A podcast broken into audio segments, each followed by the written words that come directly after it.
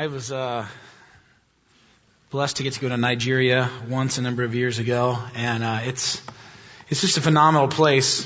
One of my dearest, dearest friends is a pastor there in a tiny little village in northwest Nigeria, and we went to see him, and he took he was pastoring in a, a few different villages, and there's this one sort of village way, way off, way in the northeast, around the northern edge of Nigeria, and he said it was sub-Saharan desert, but it seemed pretty Saharan to me. Um, and we went, and I, will never forget the, the kids. It was there's a lot of memories from that trip, but one I'll just share quickly is uh, I, I had just gotten an iPhone. I, they weren't brand new, but they were like a few years old, you know. And you, I don't know if you remember when the iPhone came out, but it like blew my mind. It was like you could just like swipe. I mean, remember that? Now we all take it for granted. But remember when it was brand new? You were like, what just happened to the world, right?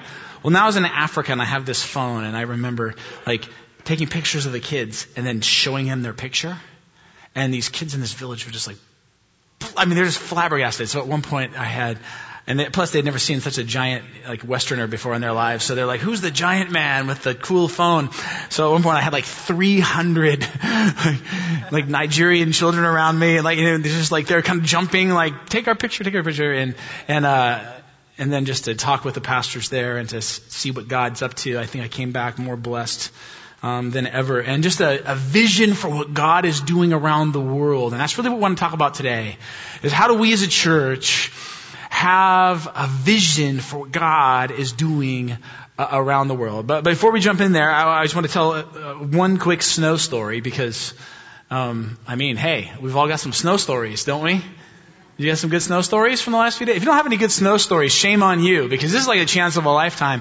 Oh, here's mine. I, we, our, our neighborhood, we got between a foot and a half and two feet of snow. It was just absolutely snowed in. Um, I live in this little like loop neighborhood, and at the very end of it, there's a hill that kind of goes up, and I live right up on the edge of that little hill. And so it's just a steep enough climb that it's tough, and our neighborhood was just absolutely pummeled um, with snow. So on Friday, the whole neighborhood chips in and says, "We're getting a plow.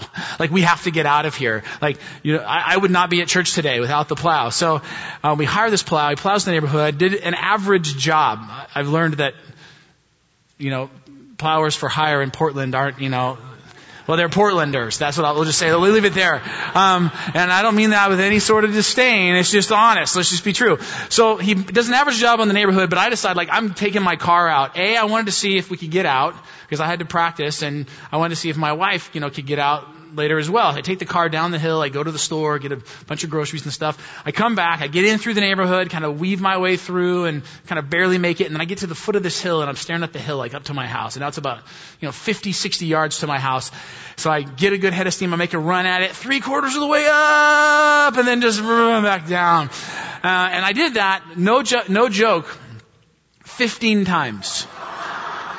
Like, it was one of those things where I was like, I am not letting this hill beat me. I refuse to lose against the hill. And the worst part of it was that I've often bragged, you know, because I lived in Minnesota for a number of years, that I'm like a great snow driver. And so my kids know this. And my 13 year old daughter had gone with me on this little outing. And so she was sitting right next to me, just taunting me the whole time. Oh, dad, pathetic. I thought you said you were, so, you know, and my neighbors are out in their driveways observing now. I can't get the van up the hill.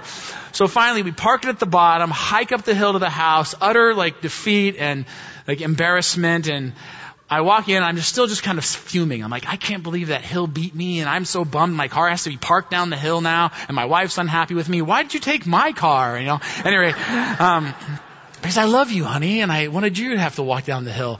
So I'm thinking, thinking, thinking, how can I beat this hill? So eventually I had this idea. My wife had told me at one point that what some people do is they, if they don't have gravel or sand, they'll use cat litter. And so we didn't have any gravel or sand, and we don't have a cat because cats are the enemy, right, Matt? Yeah, bad on cats. So, um, but we do have dogs, and I do have dog food. So I grab my shovel. You wait. Don't don't mock me just yet.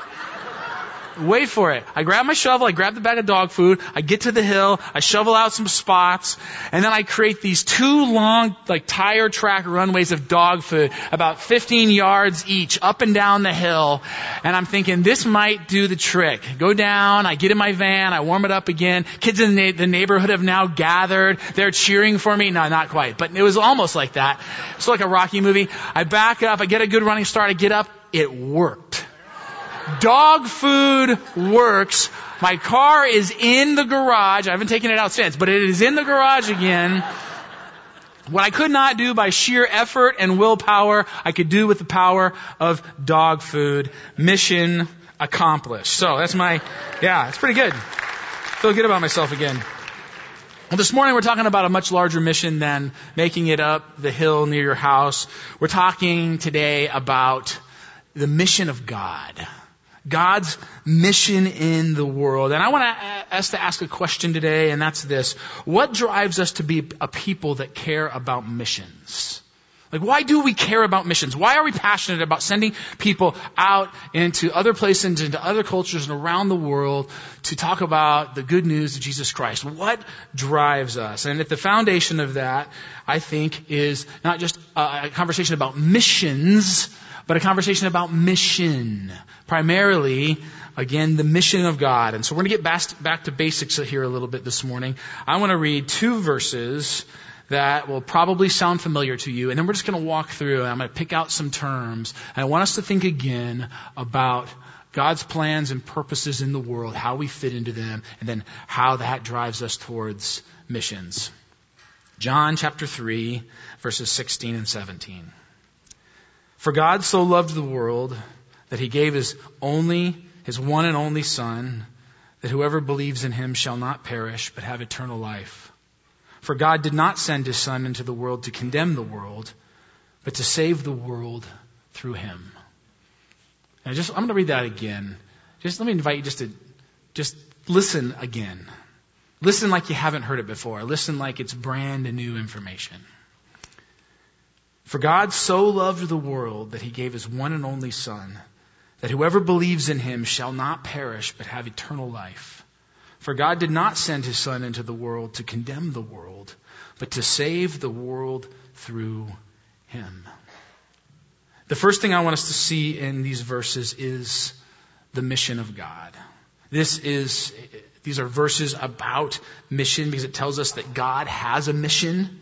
Says, our God, we have a God who's, who comes on mission, who has a mission, who is missional. And the question is, what is it? What is God's mission?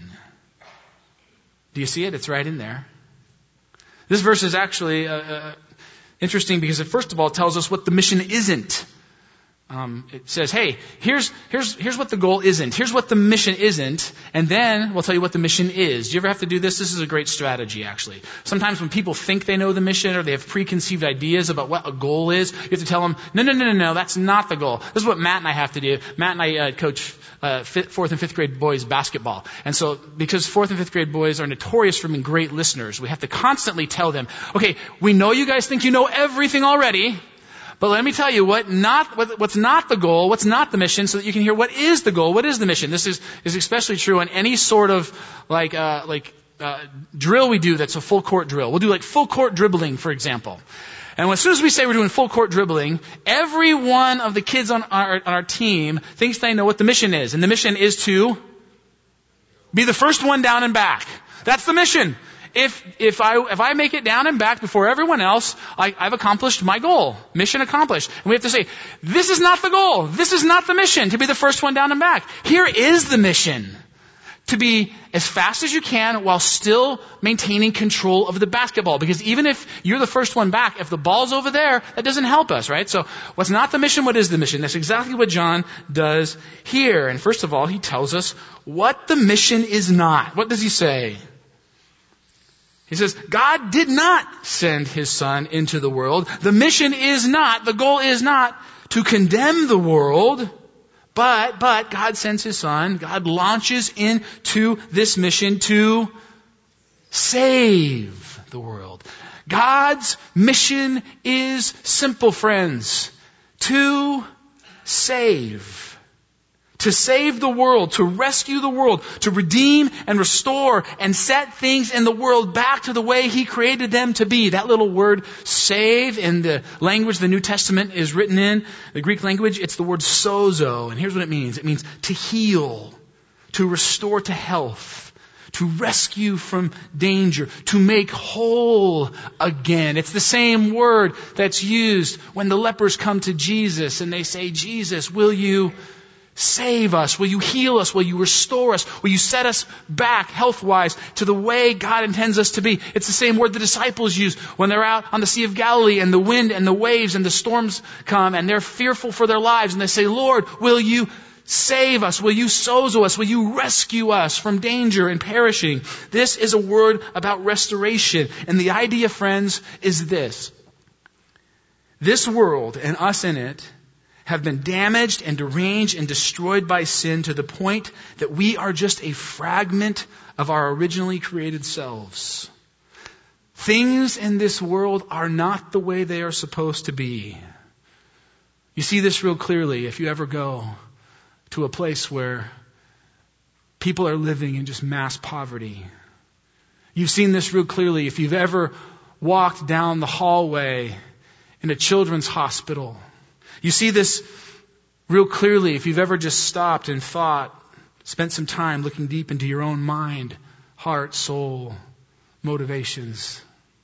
Do any of those things and more, and you can see this is true. Things are broken. Things are not right.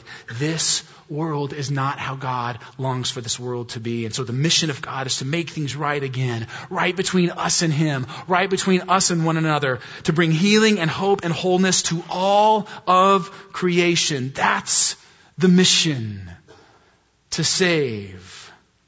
What's his motive? If that's the mission to save, then what's God's motive? And the verses tell us this as well. The reason God saves, his motivation for saving is because he loves. For God so loved. It's not just, he didn't just love, he so loved. It's, a, it's, it's like extra love. It's a love we can't even fathom. I just want to point out a couple things about the kind of love God has here. First of all, this is not a feeling love. This is not saying like I feel all warm and like toasty about who you are. Like there's this moment where I looked at you and thought you were cute and like, oh yeah, that's not how this is about. Uh, some of you know this. In Greek, there are four words um, that all mean love. We only have one word for love in English, and it means a whole variety of things. But in Greek, they had four different words. Three of those words are about feelings. Feelings you have towards a person, a, a, a child, a parent, a, a friend, how do you feel in a romantic relationship? But this word, the word used here, is the word for love that is not about a feeling. It's the word agape. And it's a word of the will. It's something that is not felt but chosen. It's something that's determined. It says, no matter how I feel, this is how I will act towards you.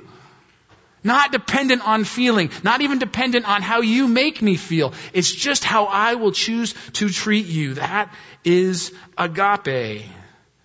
And this form of agape is actually a verb. It's not just something, it's something that moves, it's something that acts, it's something that does. For God so loved, He's loving, He's acting in a loving way. Here's a definition I read this week of agape.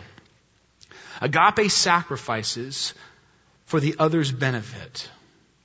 Agape voluntarily suffers, embraces inconvenience, and takes on discomfort for the benefit of another. You see, here's the thing about agape love. It's the kind of love that God has for us. It's also the kind of love He calls us to have for one another, for our spouses, for our friends, for our enemies, See, agape love is Christian love. It's not, I want you to feel this way about everyone. It's, I want you to choose to act in this way towards other people. Agape love, friends, here's how you can measure it. Here's how you can know if you have it. Am I willing to sacrifice? The relationship between agape and sacrifice is always direct. In other words, where there is agape, there will be sacrifice. Where there is agape love, there is a willingness to sacrifice for the other, to go through discomfort, hardship, difficulty, struggle.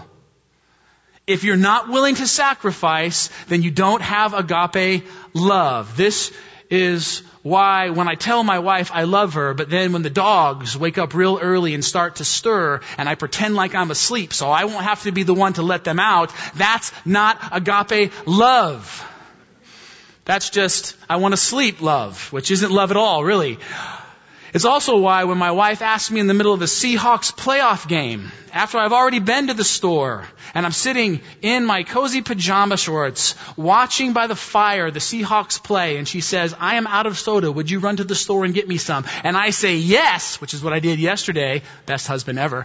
That's agape love. Why? Agape love says, I will sacrifice, I will suffer, I will lay my life down for you. Let me ask you this question. What do you really love? Here's how you know. What am I willing to sacrifice for? Where in my life do I sacrifice? Who are the people that I sacrifice for? What are the things that I sacrifice for? Look at where you sacrifice and you'll see where you love. And then the second question is this. Are you sacrificing anywhere for the mission of God? How much are you willing to sacrifice for God and His plans and purposes in the world? Are you willing to sacrifice your time? Are you willing to sacrifice your energy? Are you willing to be inconvenienced for God and His plans and purposes? Or do you just serve God when it's easy, when you get something out of it? Because, friends, that's not agape love. It's not the way God loves us. It's not the way He calls us to love Him. The more I love, the more agape, the more I'll sacrifice. So that's the mission of God, to save, the motive of God, to love. And now we talk about the means of God. In other words, how does God accomplish this? How does God accomplish His mission in the world? How does He get it done? How does He get the saving of the world done? And the answer is right in this passage again. The means by which God accomplishes His mission are through Him. Through Christ, through Jesus. The Bible tells us that the forces and the powers that have held the world captive and wreaked, wreaked havoc and destruction in our lives um, and all of creation, they have been defeated by Jesus. The forces that we could not defeat through our own effort, through our own willpower, through our own stubbornness, God has defeated through Him, through Christ. Listen to how Paul describes it in Colossians chapter 2. He says, when you were dead in your sins, when, when you couldn't make it happen on your own, when there was no way in the world you were getting that van up that hill by sheer stubbornness or willpower or effort, God made you alive with Christ. He forgave us all our sins, having canceled the charge of our legal indebtedness, which stood against us and condemned us. He has taken it away, nailing it to the cross, and having disarmed the powers and authorities, he made a public spectacle of them, triumphing over them by the cross. You see, it's, it's through him. It's through the death and resurrection of Jesus. It's, it's in the cross that God has made a way for us to be reconciled to him. God has laid down the path path so that we can make it up the hill. That's the good news, friends. God through Christ has made a way. God has come to save. That's his mission. He does it because of his great love. That's his motive. And that he has done the work of reconciliation through the death and resurrection of Jesus. That's his means. Next, let's talk about the magnitude. What's the magnitude of God's mission? What's the scope of his mission?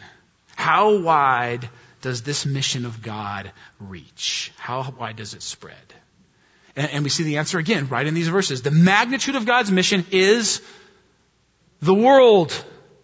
It's not just a select group. It's not just a small number of people. It's the world. God comes to accomplish this mission in the world, for the world. He loves the world. I did a search today um, on Google, and we all know that Google's right about everything, but we'll just trust it for right now. How many people right now this morning are alive and living on our planet?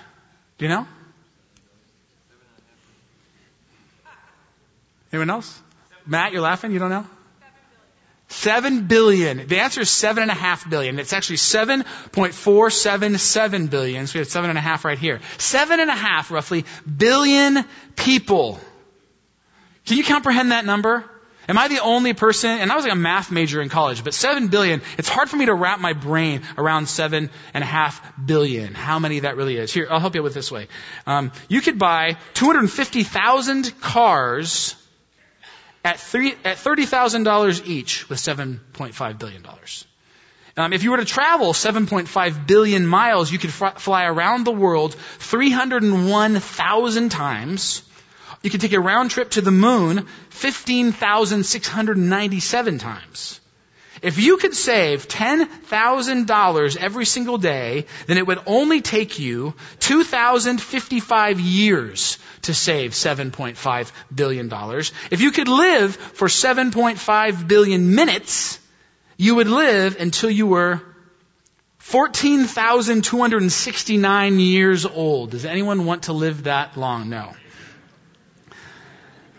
Here's the point. The magnitude of God's mission and motive and means is enormous. It's for the entire planet. This is why at the end of Matthew, when Jesus is going to be with the Father, he tells his disciples, here's the scope of the mission. Here's the scope of the task. Go make disciples of all nations.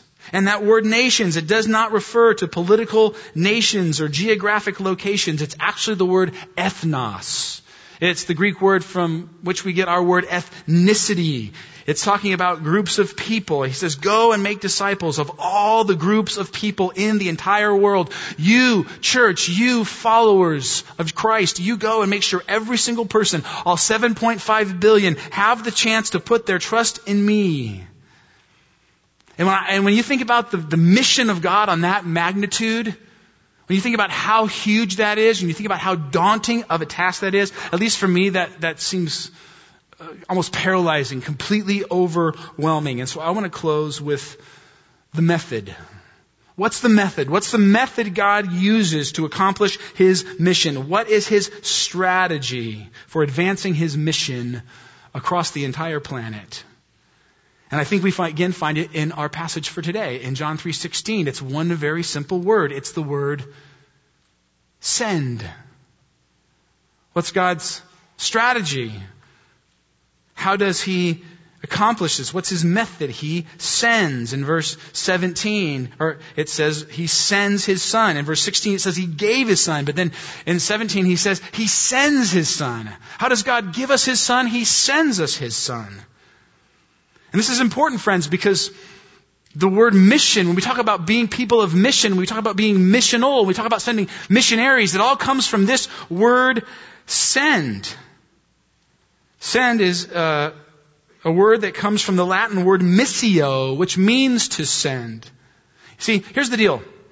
At the core of God's mission is this method, to send. First and foremost, he sent his son, but then, then, listen to this. Later on in the Gospel of John, when Jesus is talking to God, he has this conversation with God, Jesus. He's talking to the Father, but you ever have a conversation like this where you're talking to someone, but you really want these people over here to listen to what you're saying? It's like, I'm talking to you, but it's really more for you. This is what's happening here with Jesus. He's talking to his Father, but he says explicitly in the passage, Hey God, I'm saying all this to you, but we both know it's just so they can hear what I'm saying. We, we both know this. It's just, it's for their benefit, so they can pick up on what's really happening here. And this is what Jesus says to the Father, and, in, you know, in retrospect also to his followers. He says, as you sent me into the world, I have sent them into the world. As I came into the world on mission from you, now they go into the world on mission from me. My mission has now become their mission. The mission of reconciling the world to you that I have accomplished through my death and resurrection has now been placed in the hands of my followers. You see, friends, this is huge. Don't miss this. To be a Christian, to be a disciple, to be a follower of Jesus is not only to trust in the death and resurrection of Christ for yourself, it's not just about making sure things are right between you and God. That is a huge part of being a Christ follower. But it's not the only part. Another part, another important central biblical part is to also take on the mission of God in the world as your mission. You see, when you become a follower of Jesus, God's mission becomes your mission. And let me just clarify real quick. Because January is, I think, the most selfish month of the entire calendar year. January is the month where we all make these resolutions. We come to the new year and we say, hey, here's what I'm going to do different this year. Here's some things I'm going to change this year. I'm going to be more healthy this year. I'm going to lose some weight this year. I'm going to be more responsible with my money this year. I'm going to be physically fit and financially fit. And I'm going to be a better father and a better husband and a better wife and spend more time with my kids and, you know, take that vacation I was, you know, all these resolutions. This is how my life is going to change. And then, because we're church people, we'll throw some spiritual ones in there as well. And also this year, I'm going to pray more, and I'm going to give more, and I'm going to go to church more, and I'm going to read the Bible more. But let me tell you something. Behind every single one of those resolutions for most of us is this ultimate goal, is this primary mission. I want my life to be better. I want to be happier. And I think if I lose weight, I'll be happier. If I'm healthier, I'll be happier. I think that if I have more money, I'll be happier. I think that if I read the Bible, I'll be happier. I think if I pray more, I'll be happier. But what's the primary goal? What's the primary mission? So I can have a happier life. Do you see what you're doing when you do that? I do it all the time, by the way. I do it all the time. But do you see what we do when we do that? We don't say, God, I want to be a part of your mission. We say, God, would you come be a part of my mission? Hey God, I have this mission. I want to have this really great, awesome, happy, satisfied, fulfilled life. And if you could come into my life and help me out with that, it would be awesome. So this year for my resolutions, I'm going to pray more. So I can get from you, like, the accomplishment of my mission. And God says, okay, like, we can work with that for a little bit, but that's not really my ultimate goal. My ultimate goal is not to come and be a part of your mission. My ultimate goal is that you would come and be a part of my mission to advance the gospel, to advance the kingdom, to bring healing and hope and restoration to the world, to save the world. You could be a part of the greatest, most enormous mission in the history of the universe, to save the world. You could be a part of God's mission. So don't resolve to let God be a part of your mission this year. Resolve that you'll be more part of His. That was a little bit of a rant, sorry. Turn with me to Acts chapter 1. Acts chapter 1, I'm almost done. We're almost done here. In Acts chapter 1, Jesus has died on the cross. He has risen from the grave. He's just about to go back to the Father. And uh, the disciples come and they think like, game over. Right? The victory has been won. Sin and death have been defeated. This must be it. And they come to Jesus and they say, Lord, at this time, are you going to restore the kingdom to Israel? Like, is, is it over now? Is the mission complete? And what does Jesus say? He says, the victory has been won. Sin and death have been defeated, but the mission is not over. The mission is now yours. You will receive power when the Holy Spirit comes on you, and you will be my witnesses in Jerusalem and in all Judea and Samaria and to the ends of the earth. You see, Jesus says the victory is won, but the mission's not over. The good news the fact that God has now made a way for things to be made right is available to everyone. And now it is your job, your mission to make sure everyone hears it. The way the Father sent me, and I sent the Spirit, and the Spirit sends you, you are now going to send others out into the world with the goal that all nations and all ethnicities and all people to the ends of the earth will be reached. Friends, do you want to know why we are ascending church? Do you want to know why we believe in missions and missionaries, why we send people out? Here's why. Because we serve ascending God.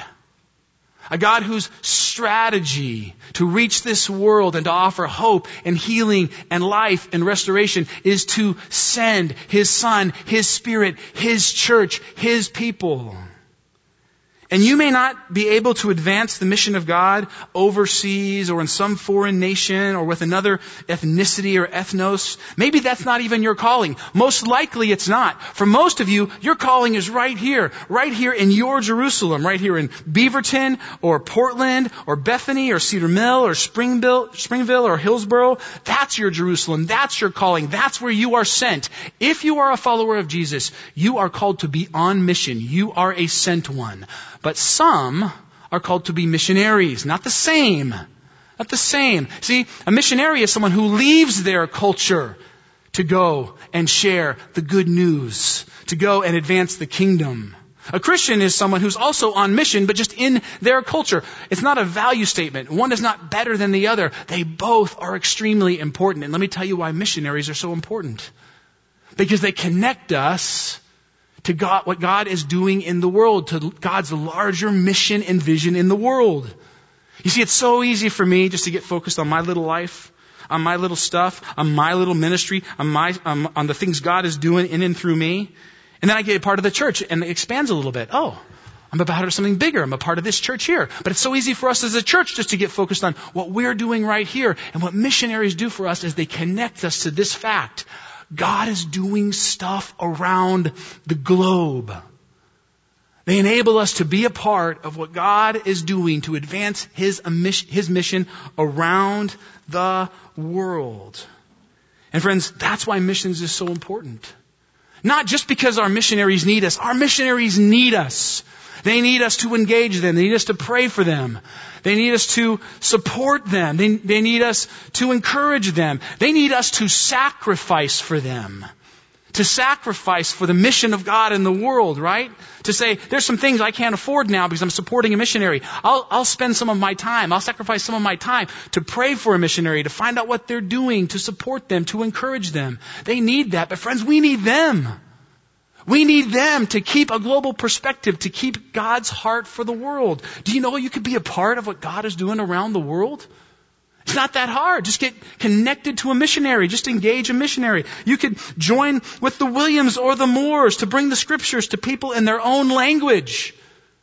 There are people in our world who cannot read the Bible because it's not translated into their language. We have missionaries working to change that fact. You could be a part of what the Stevens are doing helping develop kingdom advancing business models that do things like provide jobs uh, for girls who've been rescued out of sex trafficking. You could join with Stephanie Rogers in planting churches in Slovenia through reaching the youth of this post-Christian agnostic culture. You could be a part of that, what God is doing there. You could join Jenny Jensen in, in sending out missionaries and mission teams around the globe. You could join the Galloways. Sean was up here earlier. They're, they're sending teams onto college campuses they're working with a, a team over in India right now rescuing girls off the streets, giving them hope and a future and sharing the good news of Jesus Christ with them. You could partner with Charlotte Duell to work on community development and equipping spiritual leaders in unreached parts of Central Asia. You could be a part of that. You could be a part of the Palmers, equipping and empowering pastors. You could join the Palau clan and be a part of hundreds of thousands of people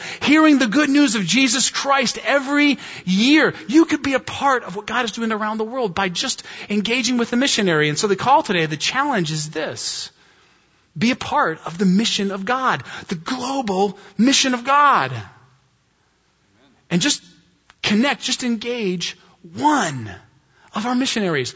My hope and dream would be this that every single person that calls Cedar Mill Bible Church home would be engaged with one of our missionaries. At least, just one. That you'd be praying for that missionary, that you'd be encouraging that missionary because it is lonely out there and it is difficult, and that you'd be supporting that missionary through our missions fund or maybe even directly with them, with your time, with your money, with your efforts. And so today, as we, as we close the service, before I send you back out to accomplish the mission of getting home through the snow, we're going to think a little bit more about the mission of God. So here's what I just want to ask you to do. Our, our, the gathering of our church is not over. Our time in here is over, but the church is going to continue to gather in the lobby. Our missionaries are out there. Before you leave today, speak with one of them. Maybe just to say thanks for what you do. Maybe just to encourage them. Maybe just to get some information. Maybe just to start to think and pray about who is the missionary from our church that I want to partner with to accomplish the global mission of God, to be a part of what God is doing around the world. So this is it today. We've already had communion.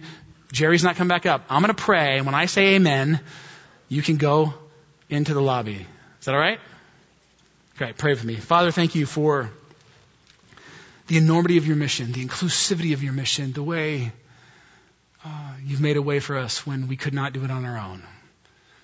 I pray today that our missionaries would be encouraged and that we'd be encouraged by partnering with them and that we would just get a glimpse, just a small glimpse into who you are and what you're up to around this great planet of ours. That's our prayer. And we pray it in Christ's name. Amen.